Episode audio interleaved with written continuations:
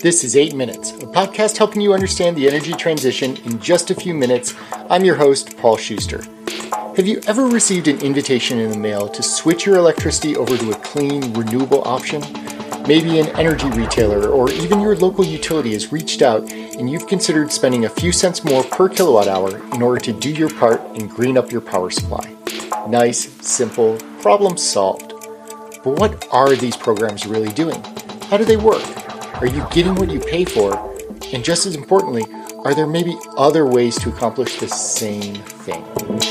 Today, we dive into renewable retail choice as well as the broader topic of green energy tariffs. Eight minutes. It's how long it takes the sun's rays to hit Earth, or about the average time you spend in meetings each day. Oh, no, sorry, the time you don't spend in meetings. Gotcha. Let's get it on.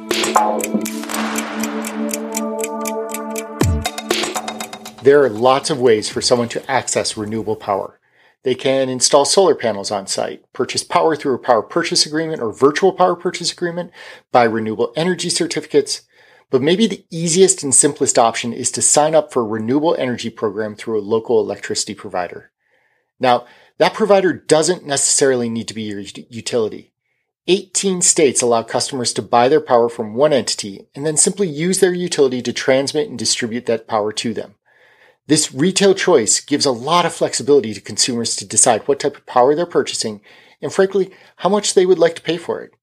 Now, retail choice hasn't always resulted in competitively driven low cost prices. Over the years, there have been a lot of bad actors in the game, overcharging or misleading consumers. But there are lots of real quality suppliers who are able to provide exactly what they are selling. And as renewable energy costs have come down, it's made some of these products super competitive. Not all retail plans are about renewable power, but for the purposes of this podcast, let's focus on those that are. These retail providers promise to deliver some percentage of a customer's load in the form of renewable power. Maybe it's 70%, maybe a full 100%. That's usually up to the customer to decide which program and from whom they want to buy the power. The retailer usually has a portfolio of power purchase agreements, PPAs, where they're buying power from generating sources. That mix of generating sources ends up defining the type of product that they're able to offer to consumers. Say 30% wind, 40% solar, and 30% natural gas. Voila, you can now purchase a 70% renewable power product from a supply company. The other option available to suppliers is to bundle renewable energy certificates, RECs, with the energy that they're selling. Want to true that 70% product up to a full 100%? The supplier can go out and purchase RECs on the open market in order to do so. Those RECs are certificates that are created every hour a wind turbine or solar farm or hydro facility creates power. So they represent an environmental attribute that actually does help to quote unquote green up your supply. But RECs cost money.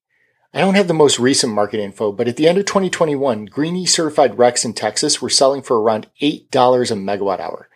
That's 8 cents for a kilowatt hour, which is probably the unit that you're used to seeing on a utility invoice. So a retail choice provider can offer you a 100% renewable power option, but they may end up charging you 10, 12, or 20 cents more for each kilowatt hour in order for them to buy that REC and then sleeve it through to you. Given that markup, can you buy RECs directly? Absolutely. Firms such as Arcadia Power and others will actually purchase the RECs on your behalf, verify and validate their authenticity, and then, importantly, retire those RECs so that nobody else can double count the renewable energy attributes. It's a great option for both the individuals living in retail choice areas and want to save that margin markup on clean supply, but also for consumers living in regulated markets where the only source of supply is their local utility. Utility programs tend not to be as flexible as competitive programs, perhaps obviously. So having the option to just go and purchase RECs is always a nice fallback. For big companies though, buying enough RECs to offset their usage can be really expensive. For those entities, they're looking to utilities to offer the green programs that they need. And this is where green tariffs come in, as these are the green power programs that utilities have enacted to help them address their customers' concerns. According to the World Resources Institute and Clean Energy Buyers Association, 32 different states offer or are considering offering some form of green tariff program. And there are actually four different types of green tariffs. The first is just like that retail choice example we gave above.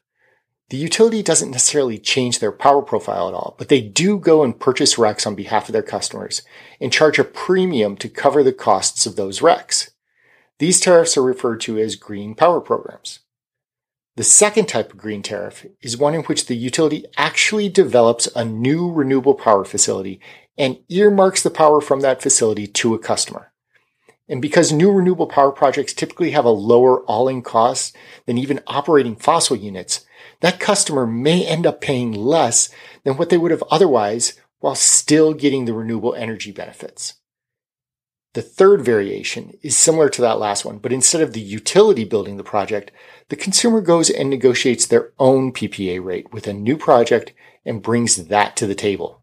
Assuming that the utility allows it, which not all of them do, that option provides the consumer, who, let's face it, is usually a behemoth user of power, to dictate both the type and the price of the power that they want to use. And then lastly, the fourth type of green tariff is simply where the utility allows the corporate customer to link their supply price to the wholesale power price in the area. That way, the customer can turn around and negotiate their own virtual power purchase agreements on the side, hedging and managing power completely separate from utility interference. As you may imagine, utilities much prefer green tariffs where they own more of the control, such as green power plants. Only a few even provide the option for consumers to bring their own power or tag to the wholesale power rate. But exploring the options in your area is important before simply resorting to the least stressful option of purchasing RECs.